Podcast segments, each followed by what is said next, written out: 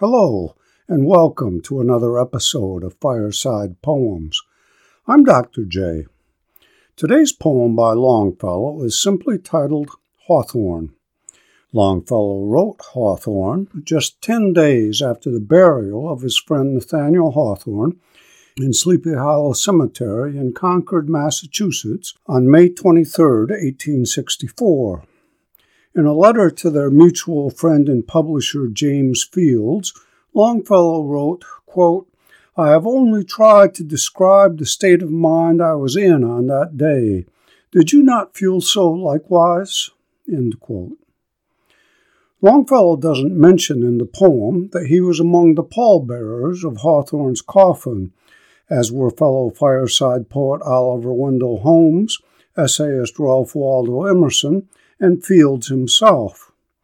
Hawthorne is a remarkably beautiful poem, capturing both the feeling of a burial and the essence of Hawthorne as a writer.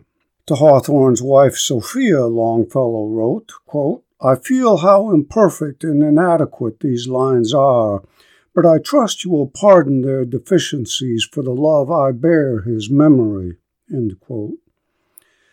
Sophia, on reading Longfellow's lines, could only have felt Longfellow's characteristic modesty completely unwarranted. I think you'll feel so too if you've ever attended the burial of a friend. Let's listen. Hawthorne by Henry Wadsworth Longfellow. How beautiful it was that one bright day in the long week of rain though all its splendor could not chase away the omnipresent pain. The lovely town was white with apple blooms, and the great elms o'erhead dark shadows wove on their aerial looms, shot through with golden thread. Across the meadows by the gray old manse, the historic river flowed. I was as one who wanders in a trance, the faces of familiar friends seemed strange. Their voices I could hear, and yet the words they uttered seemed to change their meaning to my ear. For the one face I looked for was not there, the one low voice was mute. Only an unseen presence filled the air and baffled my pursuit. Now I look back, and meadow, manse, and stream dimly my thought defines. I only see a dream within a dream, the hilltop hearsed with pines. I only hear above his place of rest their tender undertone, the infinite longings of a troubled breast, the voice so like his own. There in seclusion and remote from men, the wizard hand lies cold, which at its topmost speed let fall the pen and left the tale half told. Ah, who shall lift that wand of magic power and the lost clue regain? The unfinished window in Aladdin's tower, unfinished must remain. Hawthorne was fifty nine when he died, well short of the biblical threescore and ten. His last years were difficult. Unlike some of his fellow New Englanders, Hawthorne felt no enthusiasm for the Civil War.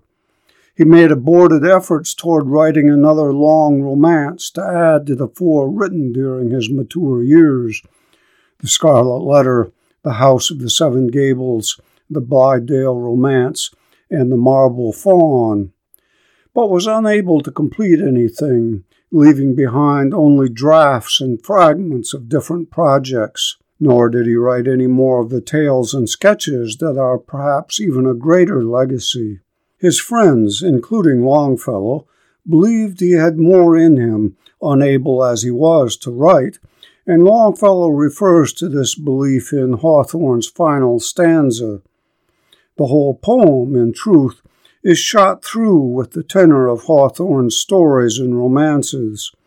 Hawthorne's stories take place in a world between reality and imagination, between waking and dreaming, between light and darkness, between melancholy and a bemused smile. Let's listen again, not only with a mind to recognize our shared experience of the burial of a loved one, but with a mind to the peculiar, elusive essence of Hawthorne, both as friend and writer. Hawthorne by Henry Wadsworth Longfellow. How beautiful it was that one bright day in the long week of rain, though all its splendor could not chase away the omnipresent pain. The lovely town was white with apple blooms, and the great elms o'erhead dark shadows wove on their aerial looms, shot through with golden thread. Across the meadows by the gray old manse, the historic river flowed. I was as one who wanders in a trance, unconscious of his road. The faces of familiar friends seemed strange. Their voices I could hear, and yet the words they uttered seemed to change their meaning to my ear. For the one face I looked for was not there, the one low voice was mute. Only an unseen presence filled the air and baffled my pursuit. Now I look back, and meadow, manse, and stream dimly my thought defines. I only see a dream within a dream, the hilltop hearsed with pines. I only hear above his place of rest their tender undertone, the infinite longings of a troubled breast, the voice so like his own. There in seclusion and remote from men, the wizard hand lies cold, which at its topmost speed let fall the pen and left the tale half told. Ah, who shall lift that wand of magic power and the lost clue regain? The unfinished window in Aladdin's tower, unfinished must remain. I was as one who wanders in a trance, Longfellow wrote. When I was in my teens and early twenties, back in the sixties, there was much talk of altered states of consciousness, mostly induced by drugs.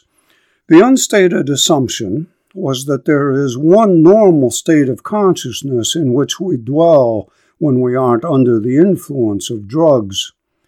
But consciousness studies have now come to recognize that there are many states of consciousness within which we dwell. Athletes and artists find themselves in a zone at times and long to get back to it. Teachers often do in their classrooms.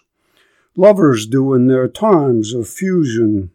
Soldiers do in war, and the sun stands still. Probably none of us wish to continue in the state of consciousness Longfellow so evocatively captures in this poem, but to re experience it briefly while reading or listening to Hawthorne keeps us in touch with that world between. I hope you enjoyed Hawthorne and that you'll join me again next week for another episode of Fireside Poems. This coming August, I will begin a new podcast, Dr. J's American Passages, in which I'll be presenting a greater range of American writers, including Hawthorne. I hope when that time comes, you'll join me there as well.